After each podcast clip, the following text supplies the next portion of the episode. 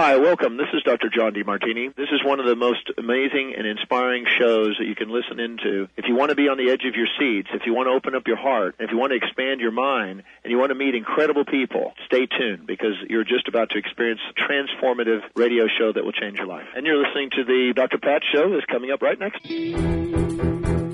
Welcome to the Dr. Pat Show. Talk radio to thrive by. Powerful, inspiring, and coming to you live, bringing you stories of people like you and me, busting through and living life full out. Get ready to dare to wonder what your life would be like if you knew you could not fail.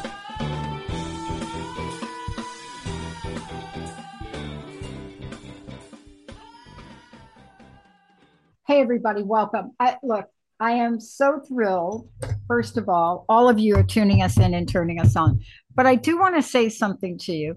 Over the past 20 years, when I first started this, you have heard me do any number of shows about the military. You heard me have my uncle, uncles, aunts on the show. Why? Because these people served in the military and they wanted to give us a state of affairs on what they thought things were. Then you also heard me bring Congress people on about the state of the affairs in the VA. But you have never in 20 years heard me bring someone on that gets to the very core of looking at a generation, one generation, and believe me, it's the first of many to come. This is not something that is, this is not a drive through conversation. Because when you look at the Generation Zers that have been on this planet now, they represent something very formidable.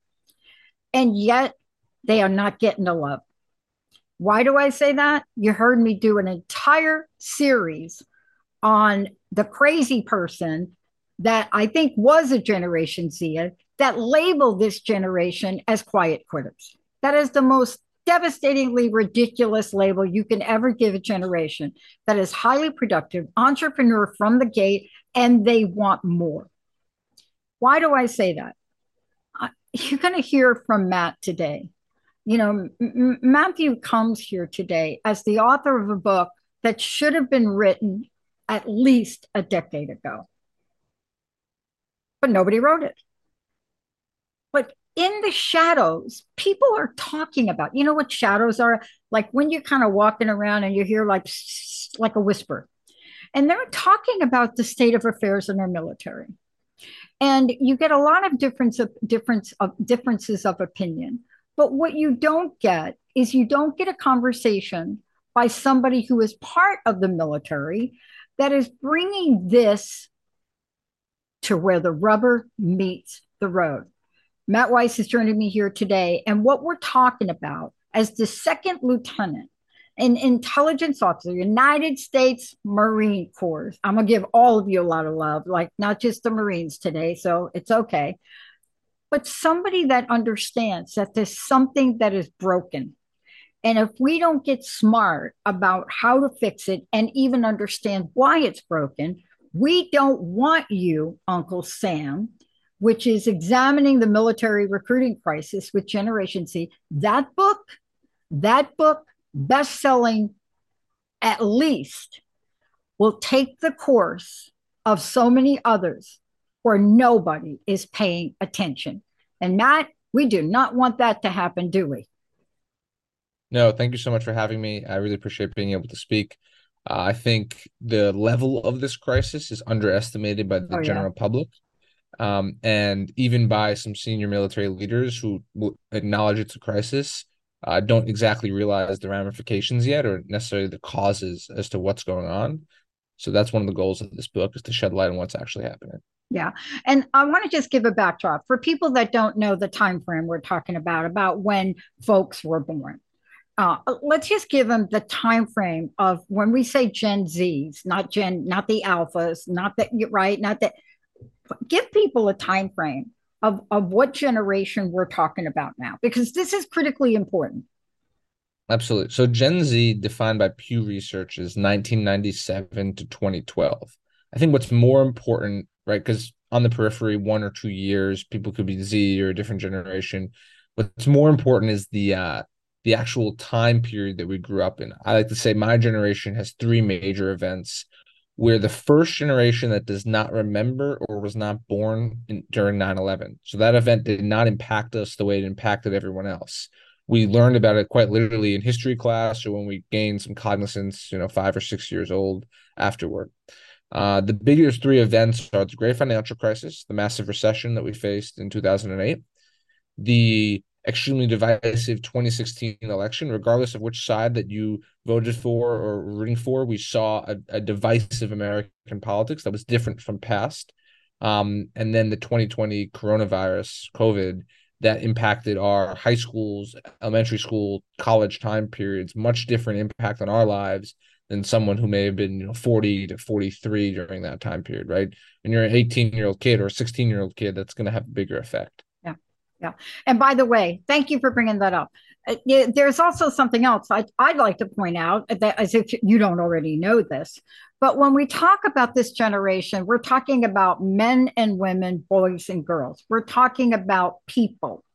And one of the things that also your generation is hit by, which we don't talk about enough, but I can't help but believe is somehow in the consciousness of your beautifully slow aging process.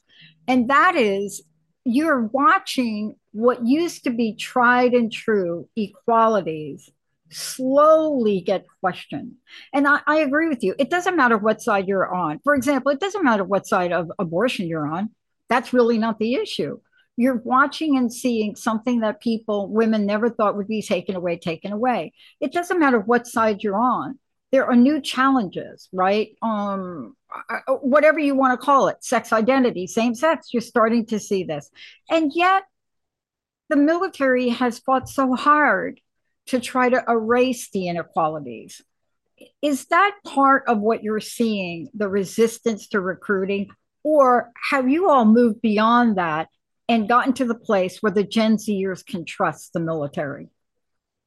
It's it's a great point. So when I discuss the the recruiting crisis and people ask, you know, what are the three what really is going on? I like to say there's three gaps.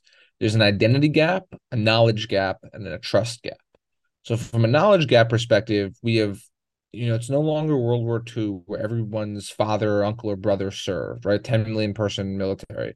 Now veterans make up less than 1% of the military. So quite simply, Gen Z is in co- contact with much less people in the military. They don't know as much about military life, what actually happens in the military, what is military service. There's a lack of knowledge. There's an identity gap that goes, you know, I'm a Gen Zer who has TikTok, Instagram, and Facebook. Do I really see myself running around in the mud at boot camp and putting on a uniform? That that's a that's a gap. But then the last one, which touches on exactly what you were talking about, is this trust gap we see trust in, in, a lot of American institutions lower than they were before. The military used to poll at around 80%. It still polls higher than any other large institution, certainly higher than Congress, but it polls only around 50% now. So there is a trust. Gen Z demands more transparency from its institutions and it demands more trust from its institutions, quite simply because we have more knowledge uh, accessible to us. We have an iPhone. We know more about the world. We can see what our leaders do. We want more from our institutions. So, in short, there is a trust. There is this interesting finding your way gap between the generation and the actual military itself. It's an old institution. It's steeped in a lot of old traditions. Then, in this era of rapid change, doesn't change as fast with the modern times. And some of that is good, right? You want a stable slow changing military. You don't want crazy, you know, rapid change in, in the armed forces. But I'd argue, and I think a lot would agree, we have a lot of industrial era World War II policies still sort of stuck in the institution that aren't adapting with modern times. And that is starting to cause uh, some grinding in the gears and some sort of slowdown with attraction to the new generation. Do you think I'm going to jump to my bottom line question because I think I know what you're going to say. But there are many people that think that this is not fixable. And I don't know, uh, without going into names, I'm not sure those people understand the military. I know if you talk to my aunt and my uncle who served, they would have a different perspective, right? But here you are. You are an advocate for change. Is that an unfair reference for, for me to give you? Right?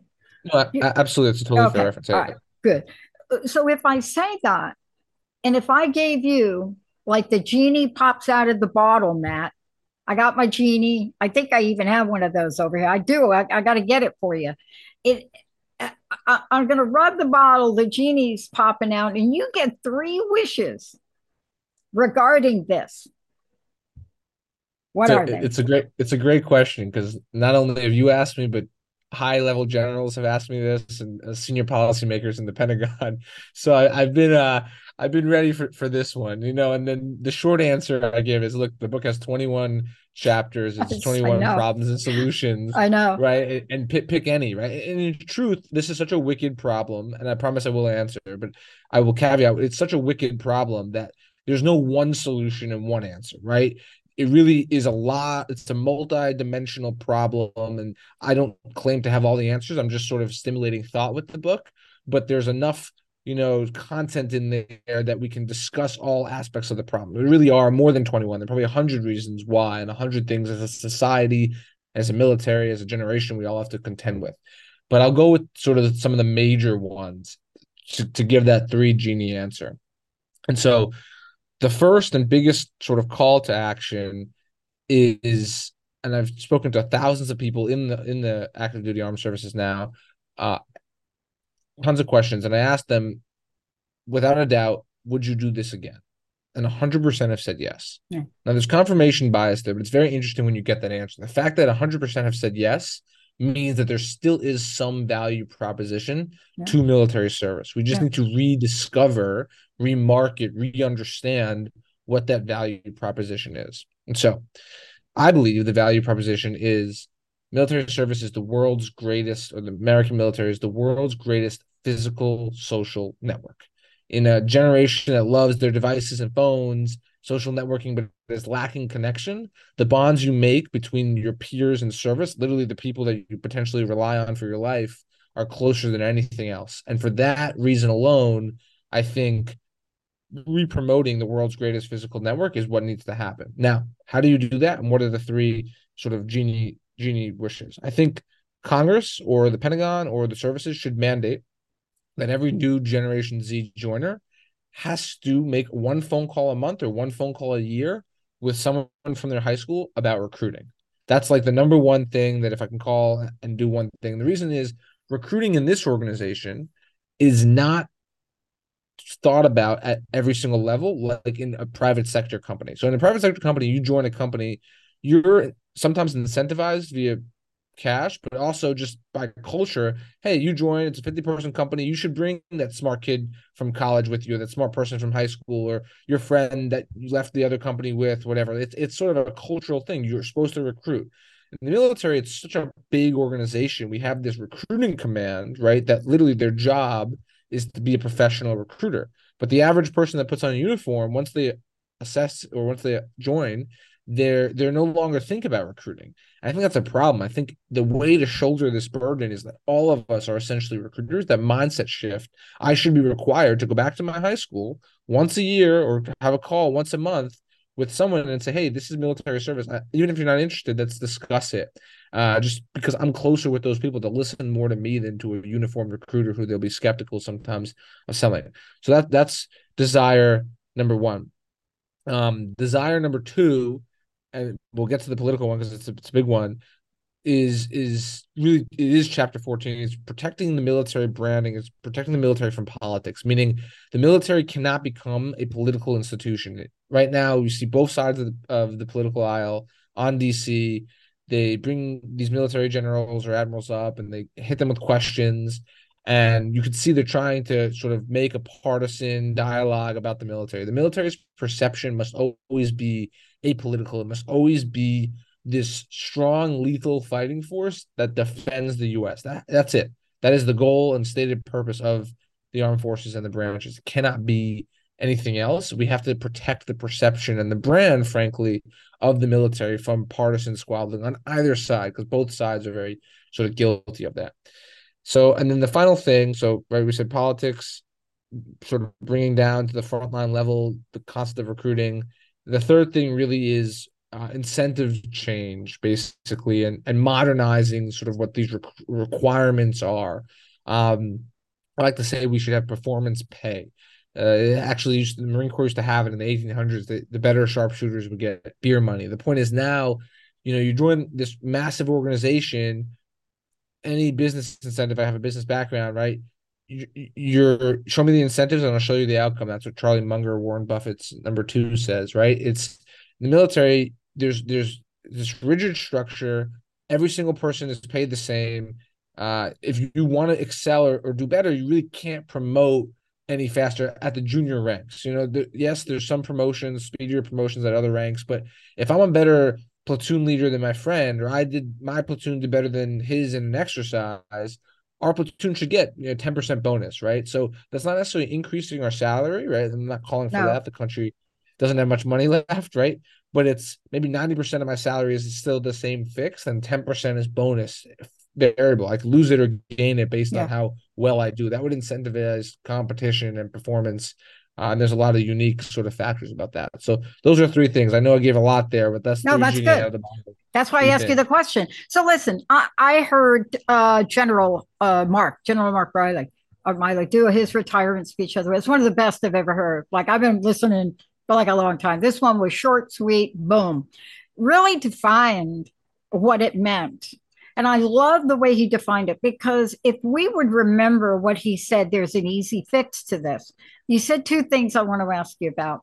I think there are two we're talking about some of the most important professions in the United States. One of them is teaching. What we pay teachers is abominable, it's horrible. But again, the military, we hear how important it is. I mean, if you listen to what he said and talked about his service being that of the Constitution, which is our freedom, then the fix is easy for me, sitting here like a layperson, okay, if you put the money on it. Now, here's where I'm going. What do I love about Generation Zers? I've got two of them on my staff, actually, three on my staff. What do I love? I love the fact that 72% of them said that entrepreneurship is their shtick side hustle. So we know that about them. The other thing we know about them is what you just said. These folks watch their parents go through and their grandparents one of the most horrific, I can't even describe it, economic disasters that everybody has forgotten about. I'm t- right. We're talking about people that had jobs be, living in tents in Sacramento. So you can't erase the memory of that. But what I love about your generation is that there's something very special about it. And there always begs the question that I want to ask you. If we were to look at the people in the military that are there and all the generations there have something they want, and we look at this generation that is not likely to jump up and down unless you show them that you hear them. And see, that's the tricky part because on every survey that I've ever done, and my background is corporate change management, infrastructure reengineering, I studied downsizing for 10 years. And what I want to say is when this generation was asked, What do you want of your company? They didn't say money. Two answers at the top respect and empathy. And if we could understand that about Generation Z, look at what we might be able to do to attract people in the recruiting process. I mean, I don't know why some of the rules are made the way they are. I know that there may be some reason that you don't want to distract a military person from an outside venture. But can you imagine what would happen if those needs were addressed? What do you think, Matt? Absolutely. So I talk about there's a few few chapters and a few ideas that I want to pull together in, in what you said. So you're absolutely right, right? With the bounding of money, um, one of the things I didn't let myself do, because you can answer all this. Yes, if you want to spend more money on the military, which is by far still the largest discretionary spending in the US, right? Eight hundred billion dollars plus, right? Uh, sure, you could you could wash everything away and say, you know, yeah, just pay us all more, and you know you'll attract more people, but you'll further bankrupt the country that doesn't have any money. So we we have to get creative yeah. with the budget. If the budget's going to decrease, or if the budget you know flatlines, we have to get creative with what we have. We can't simply just say we're going to pay everyone more.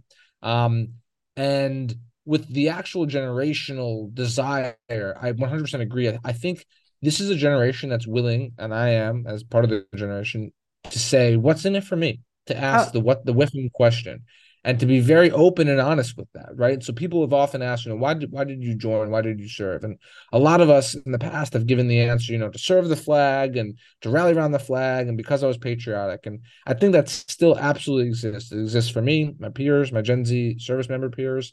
But i think we're also open with saying hey i joined because of x y and z. I joined because I wanted this experience. I joined because I wanted to make friends. I joined because I wanted the skill I wanted my college paid for, whatever it is, right? Whatever the actual reason is, we're very open and willing to say that. And I think military leaders and society should be just as honorable to and just as accepting of someone that gives their honest reason for joining rather than you know I, patriotic this sort of high in the sky reason which is good we want patriotism but you know i think a lot of people will default to saying that because it's the answer they think people want to hear rather than giving their open honest like you said transparent answer and then having leaders answer. Um, when you talk about empathy and, and, respect and the two things that Generation Z wants most, you know, the military is huge. It's very hard uh, to connect and sometimes in the bureaucracy with some of the senior leaders to the bottom people. But one of my calls in the book is I learned this in business school. The people at the bottom, the people at the front line solution, uh, people at the front line always had the best solutions. We had this great CEO come in, um, brilliant woman, CEO of mega Fortune 500 companies, and she explained when she took over a specific company, it was a quick service food restaurant. She actually went to work, getting still paid her crazy high salary for a whole month in the front line in the yeah. quick service restaurant.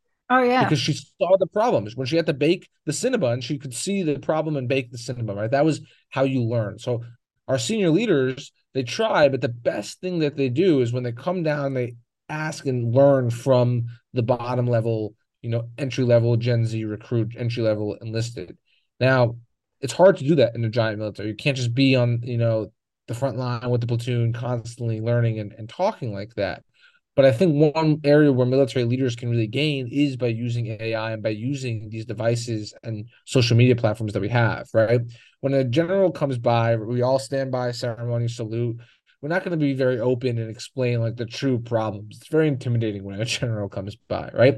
It would be much more effective if once a week we made an Instagram short video, my platoon, right? And we discussed and, and we sent that video up to some sort of larger headquarters. Hey, these are the five problems we're facing. And they had AI, natural language processing, analyze that data from you know thousands of platoons across the military and then senior leaders got a report. That's a actually yeah. technology driven, effective way to aggregate frontline data. People would be honest in videos. They would say, you know, they make tons of videos now. They'd say, hey, five things we could do to increase recruitment. That would be a brilliant idea of, yeah. of how we could actually get senior leaders to see the frontline problem without really spending any money and really, you know, uh, shielding the actual true answers. Yeah. Speaking of the side hustle point, and, and then well, side is hustle is a slang term that the magazines use.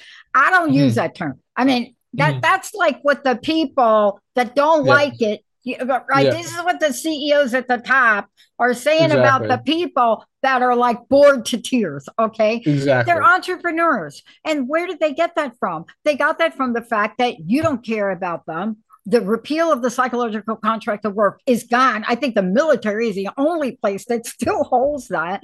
And so they want to come up with this silly term. The bottom line is if you come to work for my company, it doesn't matter. You can be a project manager on some other projects. I want my people out there. Why? Because I'm doing it. I am the owner of a multi channel live streaming video podcast company. And I know this. But yet,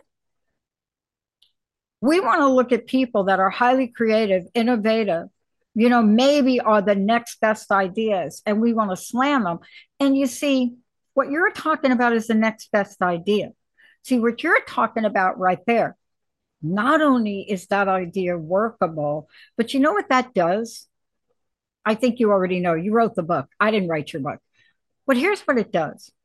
First of all, it gives people a message. See, our, our message in our network is from our voices to your ears into your heart. That's our network. That's what you're talking about. That's what you're talking about.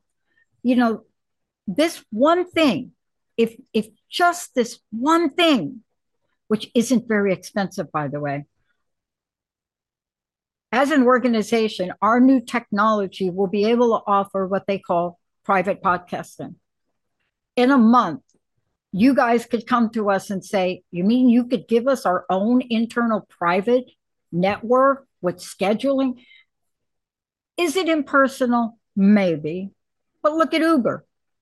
Uber CEOs do podcasts because what do Uber drivers do? They drive. Military people, you are, you are in the field, right? So are you saying too then my words, not yours.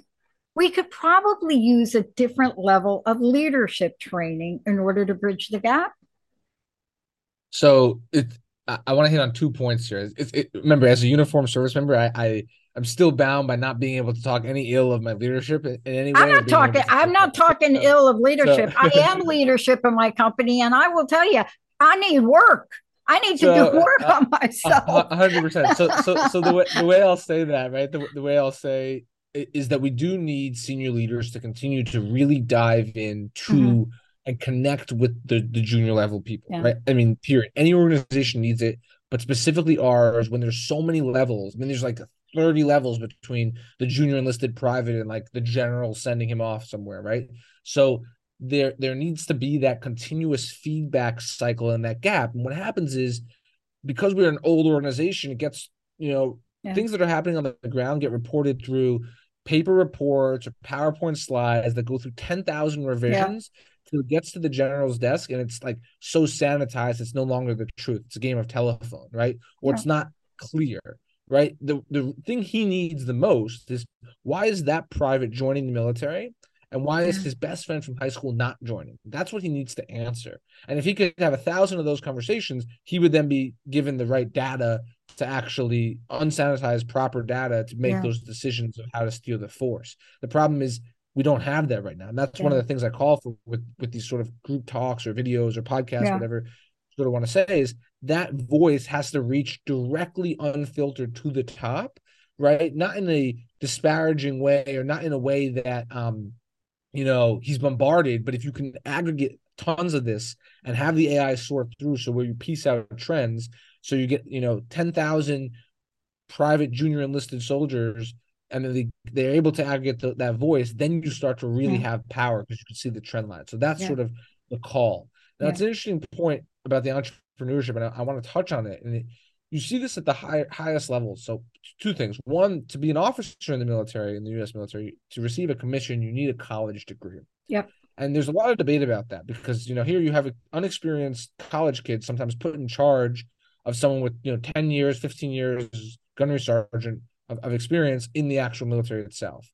The best defense I've heard, which is a smart one from a senior colonel who was talking to us, is the reason we, we value that is because you went out into the world you saw some other degree, some other part of life, some non-military experience, some college somewhere, right? And you learned about it. And you're bringing those insights, whatever your degree was, it could be biology, history, and you're bringing those insights to the military and to the apparatus itself, right? You're being creative, right? Creativity is when you bring things from different places and pieces together. And there's such value in that. And there is, you know, concept there that you want our military, our junior enlisted as well, some of them are 18 and didn't obviously have a chance to go to college yet, but you want them to be bringing in insights and innovations from all over society, from every sector of business and the economy into how we do military.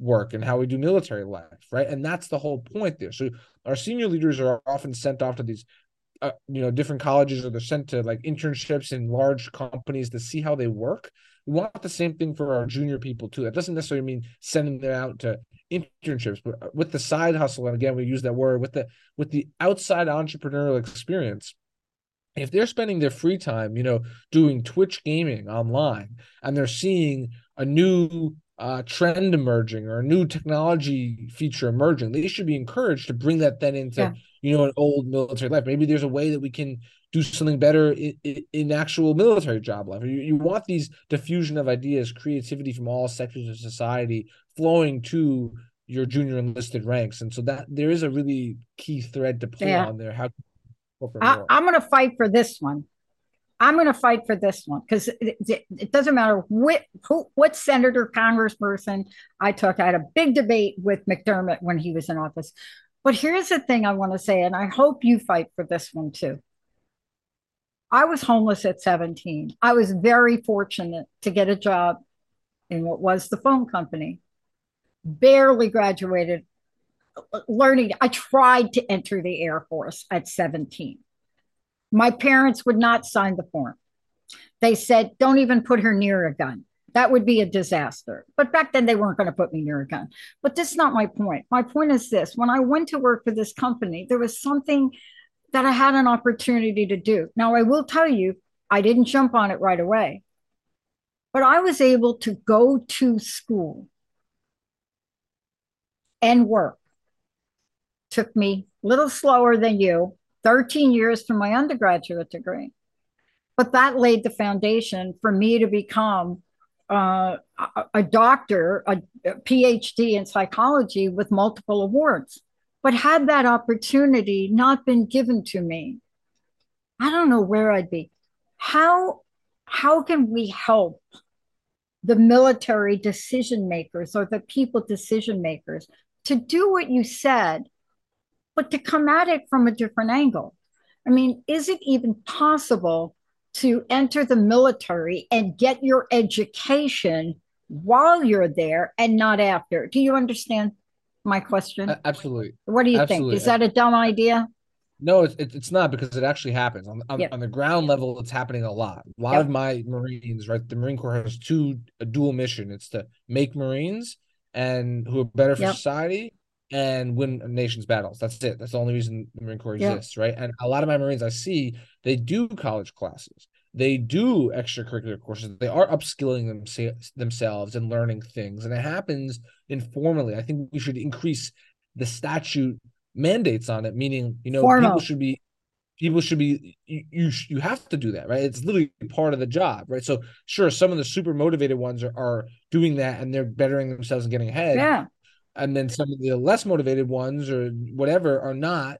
And I think we should make that the baseline. Like, hey, if you want to stay in this organization, you have to be constantly upskilling, taking college courses, taking some sort of online learning. We have we, we do have a culture of doing good PME, professional military education yes. It, it is great. We need to re-lean on it and emphasize it, right? The strongest weapon, General Mattis, famous Marine general, says the strongest weapon on the battlefield is the six inches between your ears, right? Is your brain. We have to keep keep keep keep pushing that especially as warfare becomes more technological. We want our war fighters to be extremely extremely knowledgeable in many many facets and many things to be literally as smart as possible. If we can increase the human capital of everyone in the military and that's one of the appeals of joining then you get more people to join because you know you're going to increase your human capital and gain these tangible skills. There once was a time right when everyone in the military join, when people joined the military let's go back to world war ii they were given the great GI Bill to go to college and they started America's businesses, right? They literally were the greatest entrepreneurs of of the 50s and 60s and 70s, right? That was it. Military service taught them everything, it taught them skills, it brought them things, right? We've lost that yep. perception. Sometimes it's true perception, sometimes in reality, meaning perception, you lose that, you're going to lose people, which is bad. We need to change the perception. It still is the greatest reskiller of all time. And then, two, in reality, we need to make sure those skills that are learned are you know continually important for the united states economy right if you take some 18 year old kid make him you know fill sandbags for you know four years and he learns nothing well then he didn't gain anything out of the experience and he didn't actually upskill. But if you teach him on this, sure, sometimes you have to fill sandbags and dig foxholes. I'm, there's a lot of hard work you have to do in this organization. We we cannot get around that. We're proud of that, right? But on the side, you fill a sandbag and you took a course. You fill a sandbag and you do whatever. Then you're upskilling that individual, making him a more productive, him or her more productive member of American society on the outset. And then there was a reason for him joining as well, not just to fill sandbags, but he actually gained a lot. Uh, yeah, and that's yeah. And I, am gonna I'm gonna encourage you to take it one step further. There's a there's one of my favorite lines, and I know our time is up here, but I want to just throw this at you because you have so much in the book, and you have so much motivation, and I am so honored to even be speaking with you because I learned so much. I learned so much from reading your book. And I learned so much, not just from what you're saying about the military, but from what I can do better in my own organization with the people that work here. But one of the things that I, I pulled from some crazy movie, I something I don't know what I watched the other day, and it was a line, and it went like this: A human body can go for something like four days without food, but cannot go for one second without hope. And what I would encourage the military to do is what a lot of organizations had to do past COVID, past the pandemic. What happened past the pandemic, people did not go back to their organizations to work. I mean, if you read the stories now about 40 hotel, motel workers, right? 40 of them did not go back to work at one of the top places, top and they're like, why? Because the rules of the game changed and they wanted more. What if, just a thought, what if the military, and that's a general term, but all y'all, National Guard, the whole group, what if you changed your infrastructure to allow people on your nickel to get their GED, to get their undergraduate? I mean, come on, universities online to get their master's, to get their doctorate. What if that were something that you built into your infrastructure? Why? It aligns with our Constitution, it aligns with our, our overall policies to raise up and educate. And there's not another organization, I believe, that knows how to implement that better than you guys. When you make your minds up to implement something, get out of your way. And you see, for me, I think about Generation Zers from all walks of life. I think about the people that I grew up in the projects, no education. Can you imagine what would happen if you tapped in to something so special and made that promise to them? Now, I'm an outsider. I don't know if you can still haul bags of sand and still have enough time to study but you're onto it. Matt, Matt, you're onto it. You're onto it. And I know there's a gap. And you are you working in the greatest organization to implement, deliver. When the military makes up its mind to do something, it is put into enormous action. Thank you for writing your book. I want to ask you to respond to that. And I would love to know your personal message and how do we get the book? How do we help? How do we find out more? Absolutely. No. Th- thank you so much. I think you're absolutely right. The military is the greatest actor, right? It's the largest organization of people. It's the most practical organization. We get things done. We put our minds to things, we are the most organized, greatest fighting force that the world has simply ever seen. American military, I am still more bullish on than ever. Uh, as a young person, I think a lot of us are. We know the power and the might that we have, and the ability and the opportunity we have to defend our nation, to defend the Constitution against all enemies, foreign and domestic, and to increase the human capital of our people and to really make it so that when you have this experience and you join the world's greatest physical social network. It is a life changing one that benefits everyone involved, right? That is super, super, super important. I think that um, regarding my personal message is to everyone just to have this conversation if possible.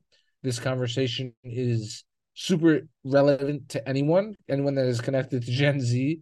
I'm not calling for everyone to run into recruiting stations and join. Right? We need we need more people joining 100%. But the more important thing is to have this conversation because you'll spark ideas and innovation and more and more times and that really the book is a guide to this conversation of what would make service appealing to you what would make service appealing to more people that will spark the proper things um, the book itself can be found on amazon it's a kindle it's an ebook it's an audiobook uh, and a paperback so it's all three formats um, i'll never make a single dollar on the book itself the point is it's out there uh, for anyone that wants to just type in we don't want you uncle sam uh, by Matthew Weiss and Amazon. That's the way to find it. And I really appreciate you bringing me on today and uh, giving me the time to speak. Thank you so much. Well, I want to thank you. And as I said before, it's an honor to be able to speak with you. And, um, you know, anytime you want to contact me or ask me, you know, what it, some of the innovations we're doing that we think would work really well in the military, please do. I come from a communications background. I know about chain of command uh, grew up in military families, understand everything that you're talking about.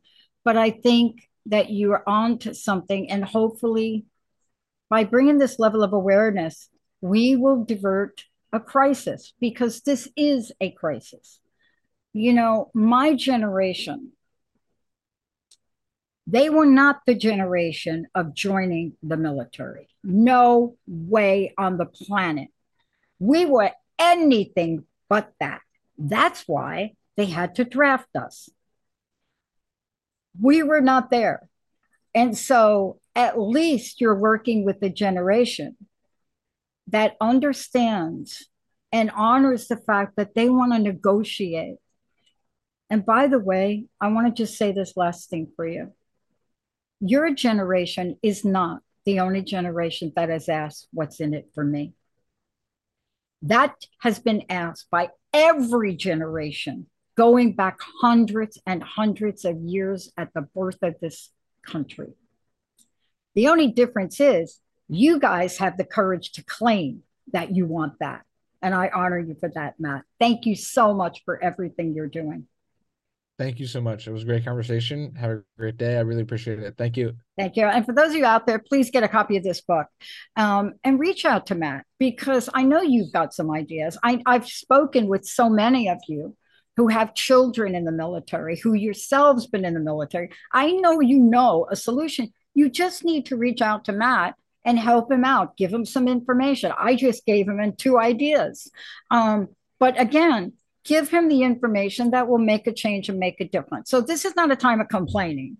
This is not a time of complacency. This is a time of action. This is a time to seriously think about what we can do to make this organization, which it is, better and make it better for all. Because in the end, we need them. Thank you all for tuning us in, turning us on. We'll see you next time.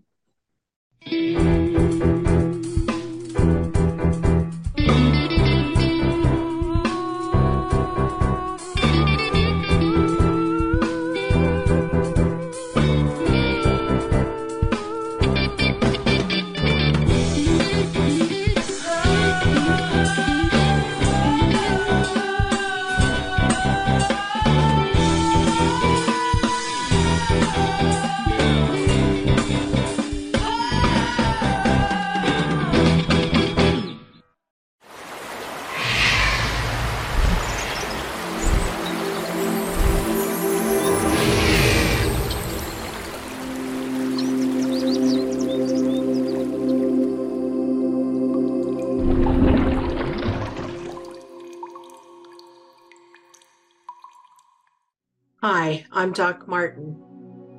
In this meditation, we're going to focus on your skin. So drop in, get comfortable in your sacred space. Park all of your worries and distracting thoughts outside your sacred vortex. And let's just settle in with the intention of healing your skin. Skin is such a vital part of your system and yet so underappreciated. oh, sure, we appreciate it for the wrinkles we might have, the cellulite we might have, whether or not we have bad acne. But in general, what we appreciate is the cosmetic value, which doesn't fully recognize the powerful benefits of the skin in other arenas. Your skin is your interface of your physical being to the world. Your skin is the first contact that anything has coming at you. Whether it's pollen or a splash of chemicals, just sitting in the air that we're in. Your skin is busy communicating, recognizing, and protecting. Your skin is the first line of defense.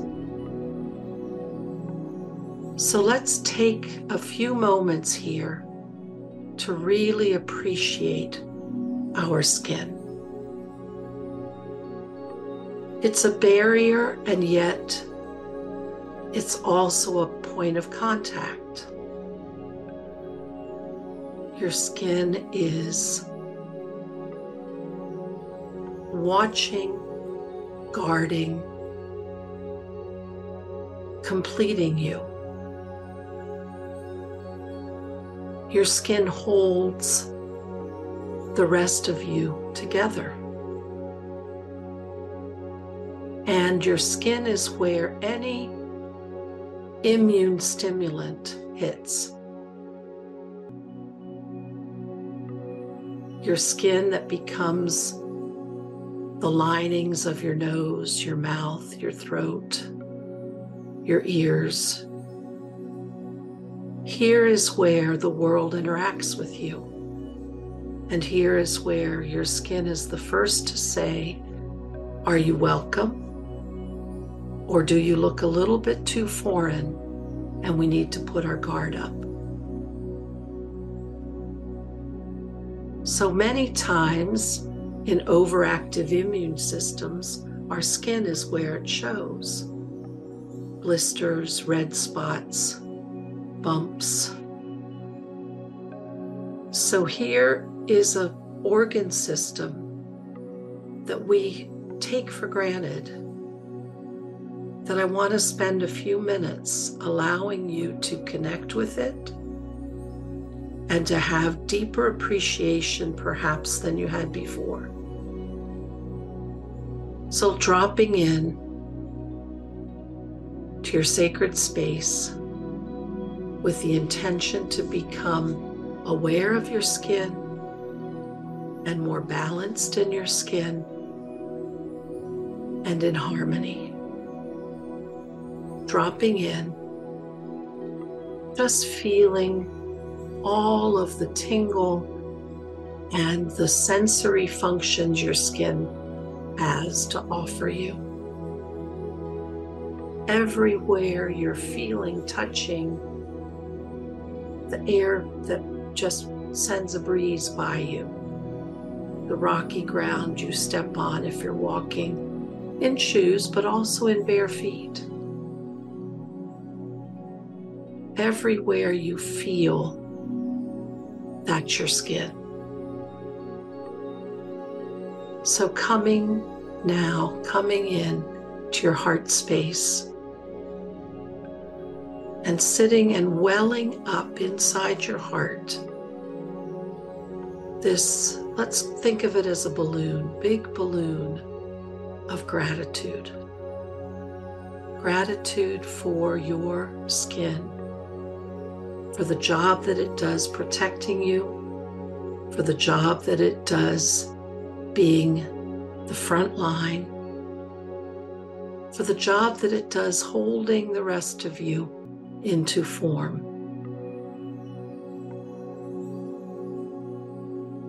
Put all of your gratitude that you can muster up into this beautiful balloon. Just watch as that balloon fills bigger and bigger filled with the welling up of your heart and the gratitude it feels.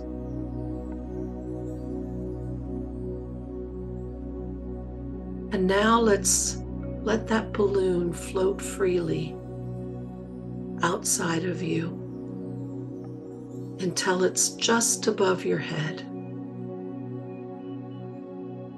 Big balloon filled with gratitude.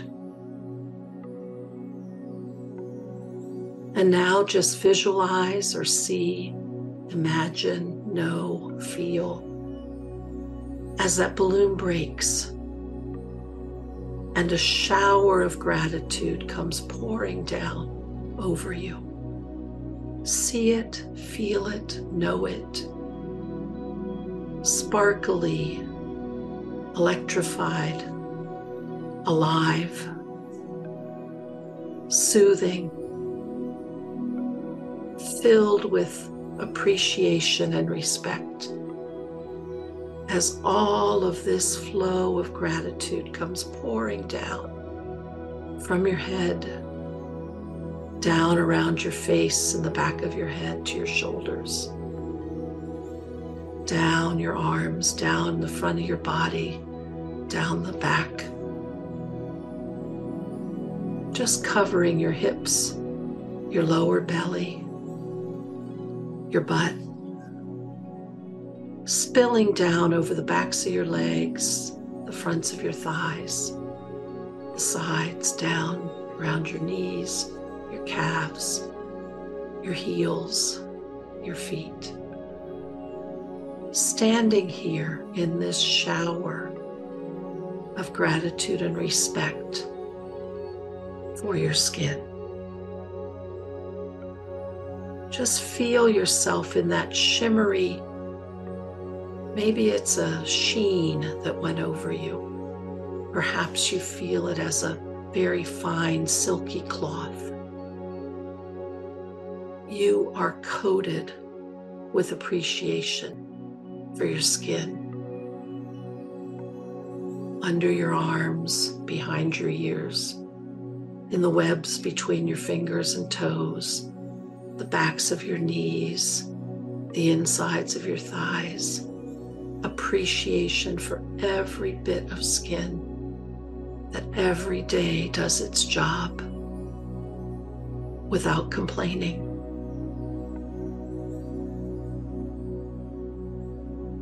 And yes, we can de- develop some wrinkles. Maybe we develop a few extra blebs here and there. And maybe we even have some parts of fatty and cellulite that we cosmetically get upset about. But instead, we're going to feel the real beauty value of your skin. This is the guard dog of the interface that you put out there in the universe. This is the front line. This is the commander of the watchtower. And here we are appreciating it, recognizing it, sending immense gratitude to your skin for the beautiful job that it's done.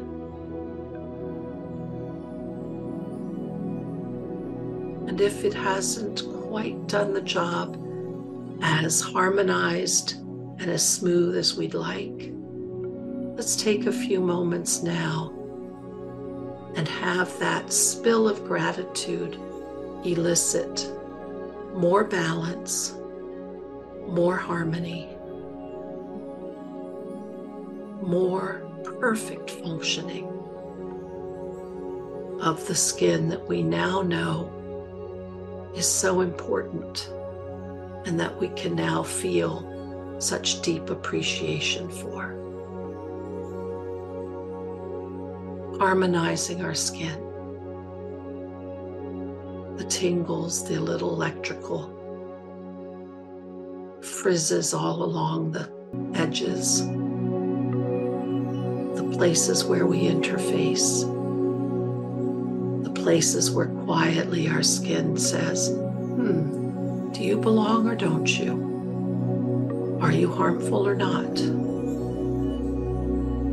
Sending this beautiful appreciation energy as it heals all of the imbalances and reharmonizes and recalibrates your skin.